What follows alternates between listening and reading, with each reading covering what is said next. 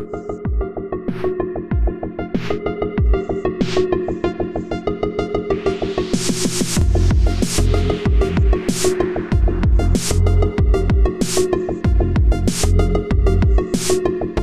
to Exit. I'm joined by Karlanea Brown, who is the Vice President of Operations, Director of Operations at. I'm co-owner and vice president. They just gave me that title. Okay. The co-owner of, of RDM Aquaculture, which is a shrimp aquaculture business. And uh, as I understand it, uh, so I, I watched a video from like 2016 about your operation. It said that you were uh, at the time sort of beginning to expand into other forms of aquaculture with finfish and, and, and, and crawdads. Is that something that you've done or did you stick with shrimp or, or what direction did you take? Yeah, we actually have done both. And the crawfish, we just got out of them about a year ago, but we're getting back in. We're redesigning the system. Okay. Because it's again, it's one of those we did what all the old boys told us to do.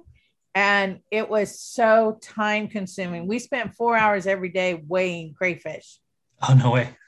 Because we had we had roughly around 35 tanks, crayfish tanks, and each one held anywhere from 500 to a thousand crayfish.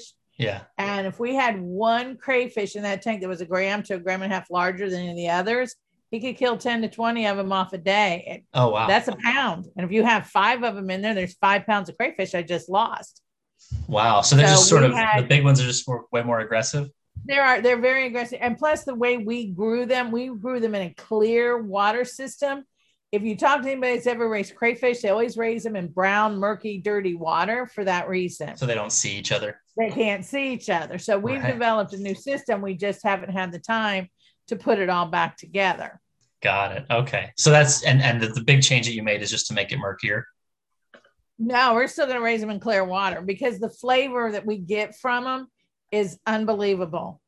Awesome. Plus, we've been to a couple of crayfish farms and they smell so badly. and when you're doing tourism, you don't want people coming into a smelly facility because I mean, Right. we're talking about seafood. yeah. So that's why we chose to raise them in clear water versus the dark, murky water that was literally disgusting. Yeah, so that that was kind of one of my questions. Is so um, if someone is interested in getting into this business, I got to think that one of the biggest sort of issues is kind of where you're going to put it because it's a giant, big giant tank, and I would think you'd need at least a somewhat climate controlled building. But if you're like doing this in your garage, then you're maybe dealing with moisture issues and smell. So tell me a little bit about like what kind of building you need to get this started. We really, I mean, you can do them in any kind of building, but I don't recommend doing it in your basement. We've had several people do it in their basement, and of course, they didn't last too long. Yeah. But we recommend you can do it in any kind of building, but it just has to be very well insulated Okay. because you want to keep that climate control. You want to keep the same temperature, so you're not spending a lot more money and trying to heat these tanks up. Because shrimp are fickle, and if you lose two degrees in two hours, you can kill half your tank of shrimp. But yeah, it is very critical to them. They don't like shrimp, just don't like change, period. Yeah. So if you can't maintain normalcy for them, they stress and they'll die. So, where do you need like- to be? You know, I mean, like I said, I'm in the middle of Indiana. I mean, we get our building is just very well insulated. We Mhm. have concrete floors. We have one inch of spray foam, and then we've got a um, an R19 uh, fiberglass insulation, a vapor barrier, and then we have what's called Duraplate on our walls, uh, semi trailer siding. But Okay. you can put anything on your walls just as long as it's easy to clean. Formica, pig barn uh, siding, anything, barn siding, anything like that will work. But then we blew in 26 inches of R40 into our ceiling. And Ah, again, we have 26 inches in our ceiling, but we also have our ceilings at eight feet because no point in heating something I don't necessarily need. And the higher your ceilings, the less you can keep your tanks heated. And my barns stay pretty consistent all year long, whether we're at 105 degrees outside or a negative 55 with the wind chill. And what's the temperature you need to maintain? Is it 72? Is it room temperature? What is it? We run ours roughly at around 20. Uh, well, right now they're running 84 to 86 degrees Fahrenheit in the room, but the tanks themselves, we try to run them about 86 to 88 because we heat directly inside our tanks. So that way we're not wasted any heat. I see. So you're warming the water, and that's sort of keeping the The water heats the air. Got it. Okay. Well, Cool. if you heat the air to heat your tanks, your barn is going to be like a sauna. Right. That makes and sense. you're not going to want to work in it because it's so hot. And we actually lost a client for just that reason. uh, a client who was buying your PLs. Uh, he was buying our PLs, he bought our system, he was up and going, and in less than six months, he shut it down because we told him not to heat the building, but his uh, furnace guy or heating guy told him to heat the building. Because, yeah, Ah. if you heat it, it is going to keep the humidity down. But he couldn't work it. He said it was just miserable in there. And if you can't work it, your shrimp are going to die. Right. So right. we have a vent system that draws the humidity out. But I mean, I'm not talking a huge vent. I mean, I got a vent that's probably no bigger than this on the wall of my largest production barn. We don't have we don't have water coming off the ceiling or anything like that. But it is roughly around 84% humidity. So when you were starting out, I'm guessing that you already had a barn that you converted.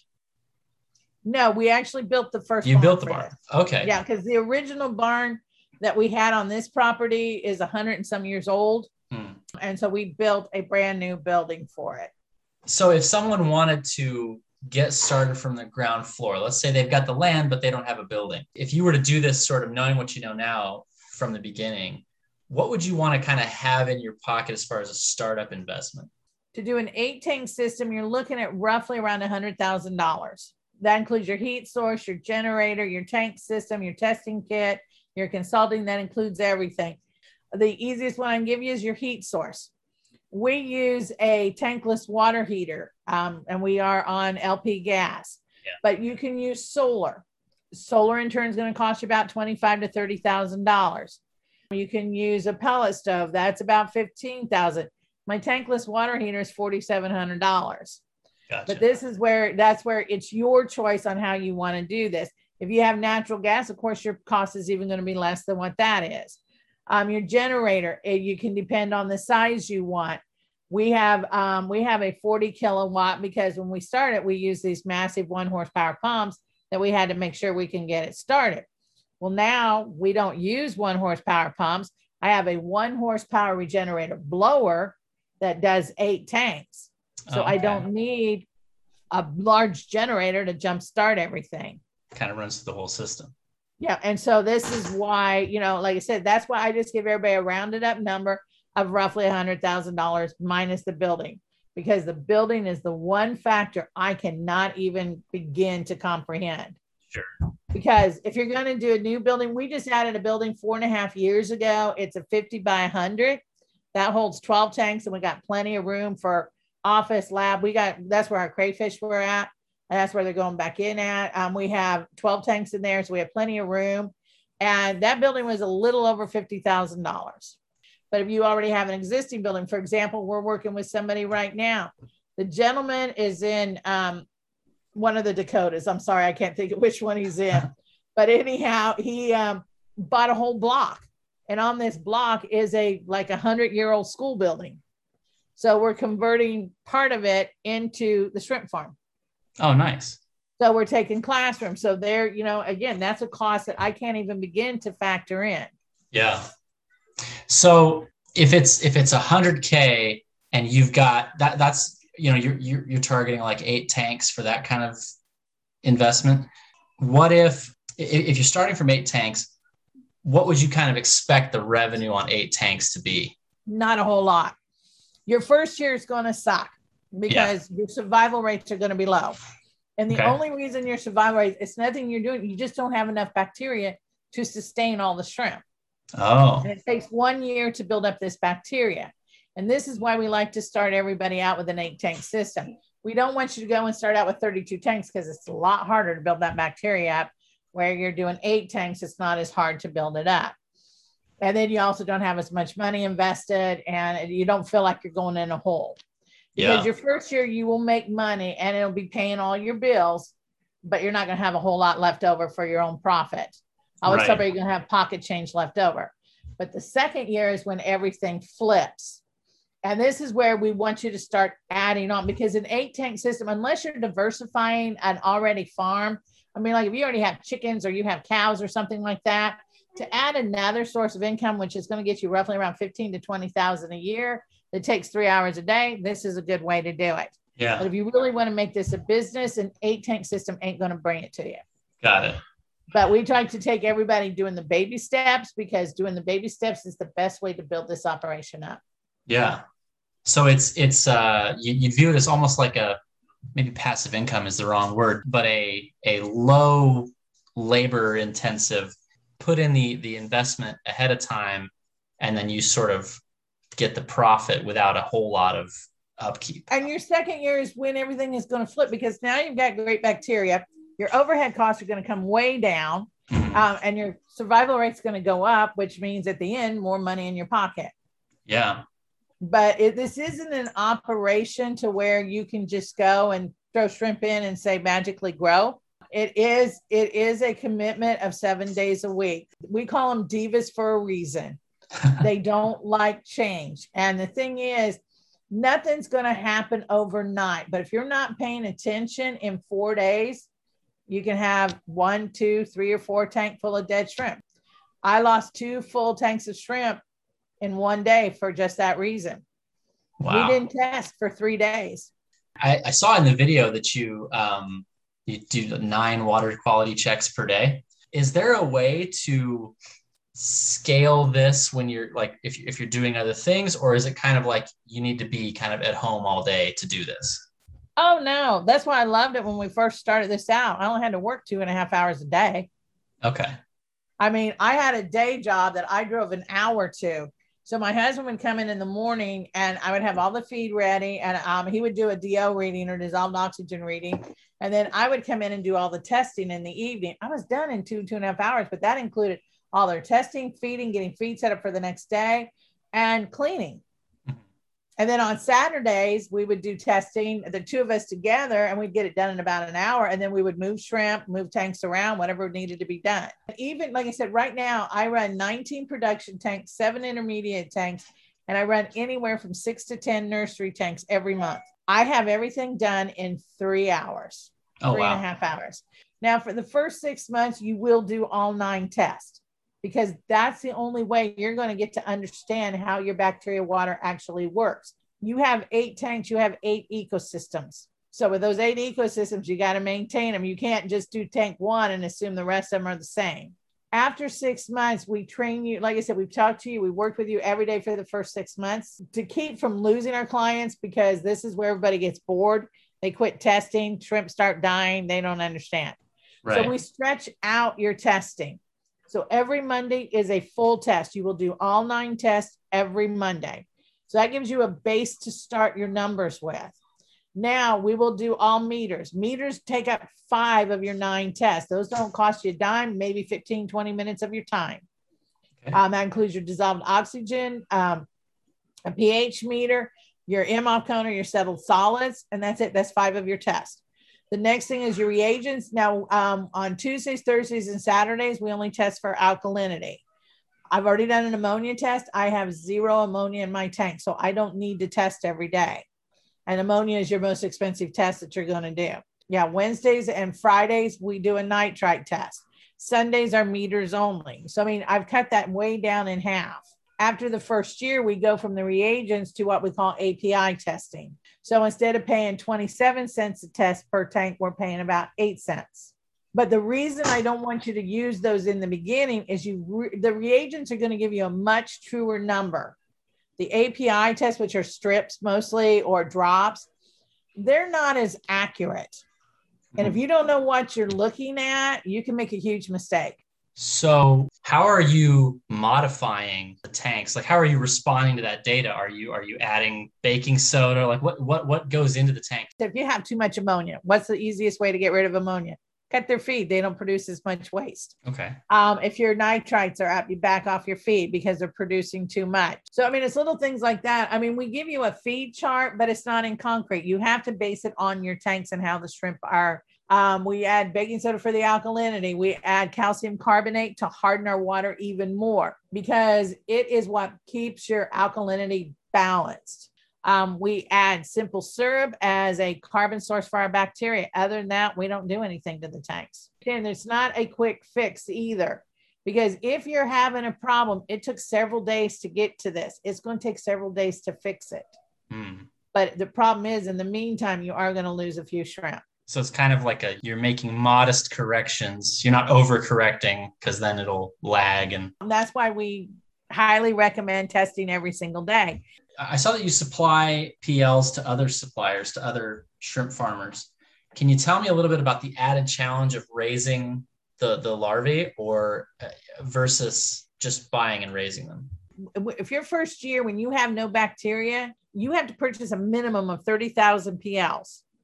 Your stocking density is only 3,500 per tank. Doing our eight tank system, you do two tanks one month, two tanks the next month, two tanks, and so on. So your first time out, when you get all these PLs in, you might only get a thousand to survive. So now you don't even have enough to stock one tank to get you going. So you're already going backwards. So what we do is we offer the PLs or feeder shrimp, as we call them, for the first year. After that, I want you to start doing your own because now you're expanding. Now you can use more and getting that 30,000, you can actually do a four to five tank rotation with that. Okay. Instead So that's like a doing a that's just a startup. You're you're It's you're buying the PLs just to start up. Okay. Plus, that's the only way I can give you my bacteria water. We have to haul the PLs and the bacteria water. I can't ship it to you. Yeah. It needs the shrimp to survive. So it's almost like a sourdough starter where you've got the bacteria water that the shrimp are kind of saturated in, and that sort of spreads into the tank. Exactly. Okay, cool. So uh, that you said um, in your video way back that you were getting 15 to 18 pounds, eh, 15 to 18 dollars a pound for your shrimp. Has that market fluctuated? I know at the time you were maybe the only game in town. Has that changed? Right now, we still sell our shrimp at $18 a pound, whether you get 30 count or 20 count. We Wow. Uh, our larger ones, we do have some that are like at the 15, 16 count. I don't like selling them that large, but sometimes they just happen to get that large. We do sell those at $22 a pound. No, I struggle. I can't keep up. Wow. And we sell everything right out our front door. And if you see where I'm located, we're amazed. We are 100% amazed because I'm not on my way to anything. I mean, people drive two hours out of their way just to come and get two pounds of shrimp. And because the flavor and the fact that it had it's a good quality product, people are willing to do that. We get new customers all the time. And I'm amazed at that because we don't advertise. Mhm. I have a website and I have a Facebook page. That's it. We don't pay for advertising. So you're not primarily a business to business type operation. Are you selling We to restaurants and groceries COVID. or? Oh, We- we- okay. but I was picky as to what restaurants got my product. Okay. There were only two restaurants in Chicago that were allowed to have my product. We've, we've been in other restaurants, but I pulled from them. The minute you freeze my product, you're done. Ah, Because if they freeze my product, then they're not going to want to continue paying $16, $18 a pound because they can get a frozen product for $7 a pound. sure. So all of our restaurants we've ever been in, they have to sign a contract with me stating if I ever find out they freeze it, they will no longer get it. Now, for four years up until COVID, we were in two major restaurants in Chicago: the Marriott on Lakeshore Drive and the Palmer House. Both of them, and they only got my shrimp on Thursday or Friday. But I also limit them as to how much they got Wow. because you're not going to sell a hundred pounds in a couple of days. Yeah. So you got yeah, that makes sense. You can't. So, uh, because if they're that going much. because like I said, if they can't sell 100 pounds in two days, what are they going to do? They're going to freeze it. Right. So we limit them to 40 to 45 pounds. Were they happy with me? No, but they kept taking it every week. So I don't think they were that upset with me. And do those commercial customers still come to you, or do you ship to them? We actually drove it to them and we charged Okay. a delivery fee. When we started out, we did restaurants only. We didn't think anybody would drive out here. Yeah. So all of a sudden, our neighbors were coming in. So we decided to put in store hours Fridays, four to seven, Saturdays, nine until noon. Well, then people were showing up on Monday, they were showing up on Tuesday. And our business started to grow so much that I quit my day job and then I worked this. But our hours were nine until noon. Now all of a sudden, we're open six days a week from nine until five. Wow. It almost seems like it's the, the market is sort of functionally limitless for, for an individual producer and it's more just a question of like how much you can afford to scale it up yeah and that's the thing you've got to figure out because like i said retail works for us i'm not for sure how or why it does hmm. because but it does and i mean you know i'm very blessed and very grateful for it but we've had farms that we've gone to that i think would be fabulous for retail but for whatever reason they can't get people in well if you can't get them in you can't sell the shrimp so you've got to be able to be willing to be flexible and find out what's going to work in your market so you may have to only do restaurants and grocery stores. That's fine. My husband hates the retail side of it because it's iffy. Yeah. I mean, we might go a week without selling a single shrimp, and then the next week we've sold two to 300 pounds in three days. Hmm. So, I mean, that's why he hates the retail where wholesale. He loved those Thursday mornings when we would harvest out the shrimp and we would ship it off to Chicago. he loved it. And, you know, because yeah. you're guaranteed a paycheck every week. Right. If I was closer to town or if I had a brick and mortar building in town, I, it'd probably be constant. Right. But because, you know, on average, you have to drive 30 minutes to get to my place. Yeah. And so that's why I said I feel very blessed because we average 300 to 500 pounds out our front door. Wow.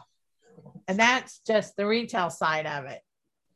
Yeah. And that's why sometimes we we literally we run out of shrimp because we yeah. can't keep up with everything that's coming our way. Yeah. So I'm not saying I got empty tanks. I'm just saying the shrimp are small and we need them to grow. Is there a way to expand that without building more tanks, or is just kind of like you're limited by the tank size? You're limited by the tank size. Okay. You're only going to get anywhere um, in your first, you know, like I said, we always talk about your first year based on a 30 to 50% survival rate. But this is why we talk about at a 90% or 80 to 90%, which is about three years in, three to four years in, you're going to be producing roughly 100 pounds of shrimp per tank every three months um, in a 14 foot tank. Now, when you go up in size, of course, now you can be doing 200 pounds or 300 pounds. So that's where, like I said, because we like to start everybody out on the smaller tanks. But again, that's only so that you're not filled because you got to keep your day job. And sure. I don't want somebody working eight hours at a what should be a part-time job and then working your eight hours at your normal job because guess when's, which one's going to give? Right. The business is going to give because you need to pay your bills. Right. So you're going to stay working your eight-hour job because it's the only one bringing in you money for the first year.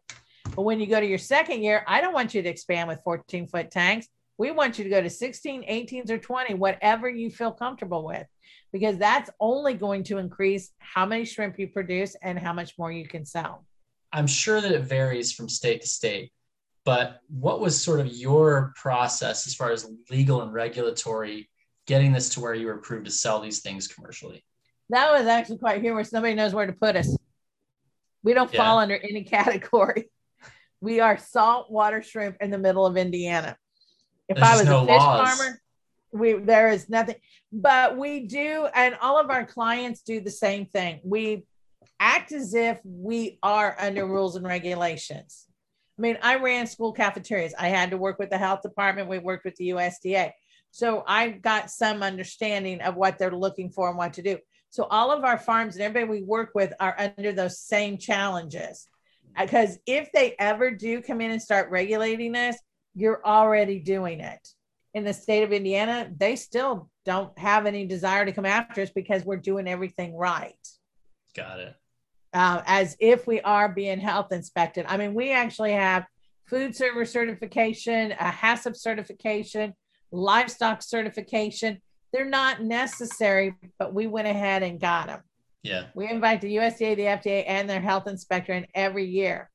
Um, by inviting them in, which nobody ever invites these people in, but by inviting them in, they understand what we're about. Yeah. And so it, it's a, it's it gives them a clear understanding. I mean, I can sit and tell them, but unless they actually see it. And then it also helps you as the farmer if somebody reads an article about some fish farm somewhere else and about how they're being environmentally blah blah blah blah they're going to go to your health inspector and they're going to complain about you now, if that health inspector doesn't know, he contacts you, he has to go on the word of the first person and not you. But if he's been to your facility, he's actually going to tell that guy that's not how he does it. Right. We've seen it actually three times.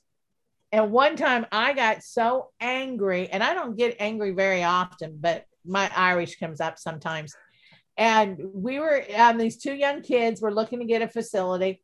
They purchased this land, and in order to get their driveway in, they had to, they had to get a five foot easement because it was on a bridge. So they asked us to come to the meeting because they, they were all all these people were asking them questions and they couldn't answer them. So we went to the meeting with them. 50 people showed up to protest the shrimp farm. Oh wow. And the thing about it was their questions were so stupid. The first person gets up and she's, Well, I'm highly allergic to shrimp. Can they guarantee me I won't have a reaction? I, I looked at her and I go, Do you not go to a grocery store? Do you not go to a restaurant? Yeah. I said, They all have shrimp and they all serve it. I said, And do you think they're going to stand on their front porch and throw shrimp at you? Next, I mean, there were several other in between there and they just got dumber and dumber. This one was the best of them all. She has horses and she wanted to know if um, if there was a tornado, what would happen? I looked at her and I go, Well, I guess if it hits their barn, all the shrimp are dead. Um, she goes, Well, no, no, no, no. She goes, You guys use salt water. She goes, Wouldn't that be a problem for my horses to drink it? So if you at the tornado, there's a lot of water or rain, which will dilute any of your salt. And you're more worried about your horses drinking salt water than the septic tank that's running out. Uh, I said, and that's your biggest concern. I was like, and I mean, and this is how it got. And I mean, after the 50th one went through, I just I just stood there and I looked at those two young kids and I said, Sell, get the hell out of this county. These people are morons. I mean, I have never said anything like that about anybody in my life. I'm usually very professional, but I was so angry. I couldn't, I'm like, these were the stupidest things I'd ever heard. That's funny. and so this is uh, they're they're actually I just got contacted by them again. They're they bought new property and they're looking to go forward again. Oh, good. They're in a different part of the state. So this is why we talk about. I mean, but by having the health department in, they understand. We had another one. We had a guy over in um, New York, four million dollars in his building because he was wanting to do double levels. So I mean, most of it was in the infrastructure because you have yeah. to support those tanks. And some guy read about a fish farm here in Indiana, which granted, this farm did deserve all the bad publicity they got. And so they went to the newspaper and told him about his shrimp farm was just like that.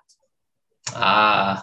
And but he hadn't gone to the health department and had him in to look at what he was doing. So it became this huge ordeal. And like I said, the health department had to side with the first guy because they didn't know the trick basically is just to be really uh, to get to know your inspectors and get to know everybody Proactive. that's that's making those calls. That now, makes good sense to me. They will when you do call them up, they're probably going to laugh at you and say, "What a shrimp farm?" Yeah, they did that to me, and they have to come to your facility if you invite them out. They oh, have. Oh, okay. To. They have to come out. They're going to sit and tell you, "Well, we don't know what to do" or anything like that. But how I got them into ours is I just told them, I said, Hey, I want to make sure we're doing everything correctly. If you were to inspect us, could you make any suggestions so we are doing everything correctly? I, one of the things that you mentioned is is sort of the environmental and um, health impact of the way that shrimp are sometimes produced overseas and how your way is different. Can you talk a little bit about that? And, and it's very disgusting. I've I've visited 14 different countries. I've been to Vietnam, we've been to China, we've been to Thailand, we've been to India, the major shrimp sources. And the reason I go there is because I'm training them on what we do here because they know that the product they're offering isn't that good. But yeah. the amazing thing is, is all the farms that we've helped, not a single one of them sell their shrimp to the US. It all goes into the European market because out of 96% of the shrimp we eat is imported into this country. Yeah. Out of that 96%, only 2% is inspected. Out of that 2%, 60% is rejected. Oh. And then what they do is if they reject it, they go sit out past the three mile markers, which puts you in international waters. They sit there for two or three days. They bring it back in. How well do you think that shrimp's actually looking by now? Oh, wow. What are the odds of them getting caught? They bring it in. Now they're going to, if they do get caught, now they're going to run it down through Mexico. They're going to bleach it cook it, and add food coloring to it. Oh, geez. We've been in uh, what the farm I was working at in Vietnam, very southern tip of Vietnam, um, a lot of s- smaller farmers that produce, you know, like a thousand pounds, you know. And one particular one, um, he was taking his generator, um, pumping his water out. It was leaking gas directly to where his shrimp were. Shrimp absorb their environment. My question Oh, to him was, What are you going to do with that shrimp? He tells me we sell to America because they'll eat anything. Oh man. We've literally seen to where certain places in the country where they're injecting them with silicone because what happened about eight years ago, there was a nasty disease that every country that produced shrimp outdoors, every one of them in a three month period lost over 90% of their country's shrimp. So there was a while there where we couldn't get big shrimp, and you still don't see too many jumbo shrimp around. And so, but you can't see silicone, but it's there in your meat. And when you cook it, where does that go? That goes directly into your meat. Oh, that's so gross. So this it is. That's why I can't touch shrimp out. We've seen it. Um, we've seen the thing in Mexico where they bleach it and add food coloring, and it's the most disgusting thing you've ever done. We raise pigs. Pigs smell. yeah. My pig burns with roses compared to this. And Wow. so this is why, and I think that's a lot of people are starting to understand it. We've actually saw where villages to where they have like this uh, central pond outside their little village. All their septic, all their chemicals, everything goes into that pond. That's where the shrimp are at. Oh We've seen man. them to where farmers will put them under their cows or their pigs or their chickens. The only food they get is from the animal above. Now, the food that the pig or the chicken eat are loaded with antibiotics and hormones, which are now coming down into their food. Now, most of our shrimp, the reason they get rejected is due to those antibiotics and hormones because they're actually um, banned in the United States, but it's coming in through our food. Wow. And I, I would love to see more and more of these shrimp farms because Yeah. I one day want to be able to eat shrimp in a restaurant. I, I can't. And uh, my friends can't either. Once they've had our shrimp, they don't eat shrimp out for that same reason because ours has the meat's firm. It's not slimy like it, it is anymore. It doesn't have a fishy smell or a strange smell to it. And it is just the sweetest meat you'll ever taste. And that's what sells it. I mean, I have a lady that lives an hour and a half away, and every month she comes in at least four or five times every single month. And she only takes two pounds every time. so what do you feed them? It is a specific diet made for um, our system. Um, it comes from a company called Zeigler. And in the production side of it, they do a 35% protein, which consists of fish meal, cornmeal, and soy meal. They're working very hard to get rid of the fish meal. That is my biggest complaint is the fish meal. But you can't put more soy because shrimp are actually allergic to soy. The soy will literally burn their digestive system. And if you burn their digestive system, they can't eat, they die. Sure. They can have a small amount and they're fine, but they can't have a whole lot. So the fish meal is your main protein source. Then there's algae and vitamins that would be natural to their area. It's a little pellet food. Um, for us to manufacture it ourselves is something we thought about doing. But in order to buy an extruder, you're talking about six or seven million dollars. Wow. So I haven't even come close to spending that much money buying feed from them. And food is your least cost, really Hmm. because it's one pound of food to every pound of shrimp. So what we talk about is an average. You're going to use roughly one 55 pound bag of feed every month for every 14 foot tank. So you're basically less than one to one food ratio. Wow. So your so your big overheads be, I, I imagine, power. If you're heating that water continuously, especially in the wintertime. But we don't heat the water continuously. Um, we actually have thermostats set on it. Okay. um, so what is your what is your your big overheads, your big items as far as cost? My labor cost, Labor cost. Okay. But my labor cost is because I get a heck of a salary. Okay. So um, yeah, my husband and I get we get we get really nice salaries now, plus our profit at the end of the year. Um, well, right now um, we only have one other employee, and that's my son.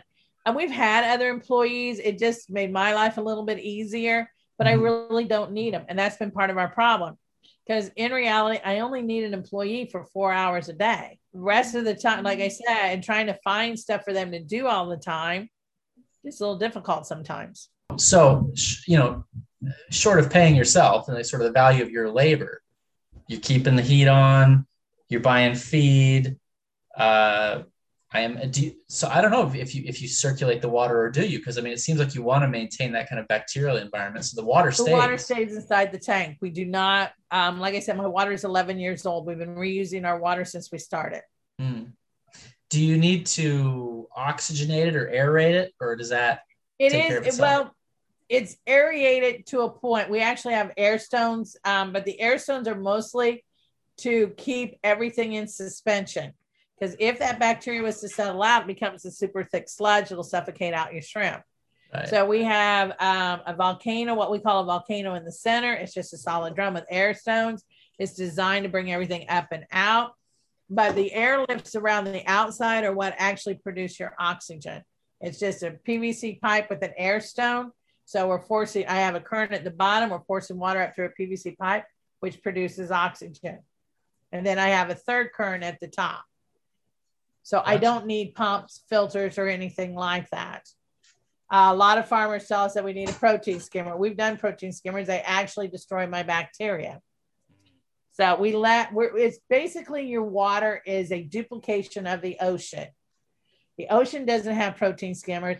She doesn't have pumps. She doesn't have filters. She has natural. And so that's, that's what our job is, is just to maintain the bacteria water.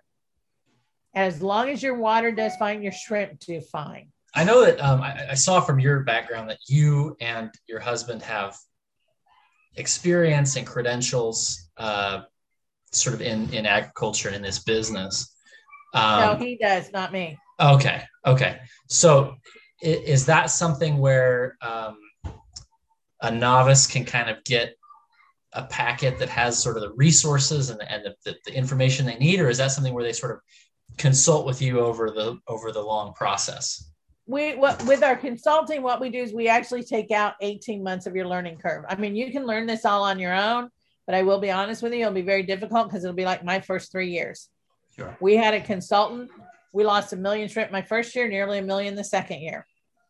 Our consultant never raised a shrimp in his life. We found that out. But once we figured this out and we started doing things based on what the shrimp want and not what people tell us that we're supposed to be doing, it made all the difference because I work for the shrimp. They don't work for me. I work for them. If you want them to survive, you have to make sure that everything is good for them. And so that's what we do. But our consulting is it's classified as a one year consulting contract. But what it actually is, it's ongoing forever. Okay. After six months, we, what we do is we work with you every single day for the first six months we don't it's not that we don't like bringing people here to train them because we love helping people out but the problem is my water is 11 years old. You're starting out.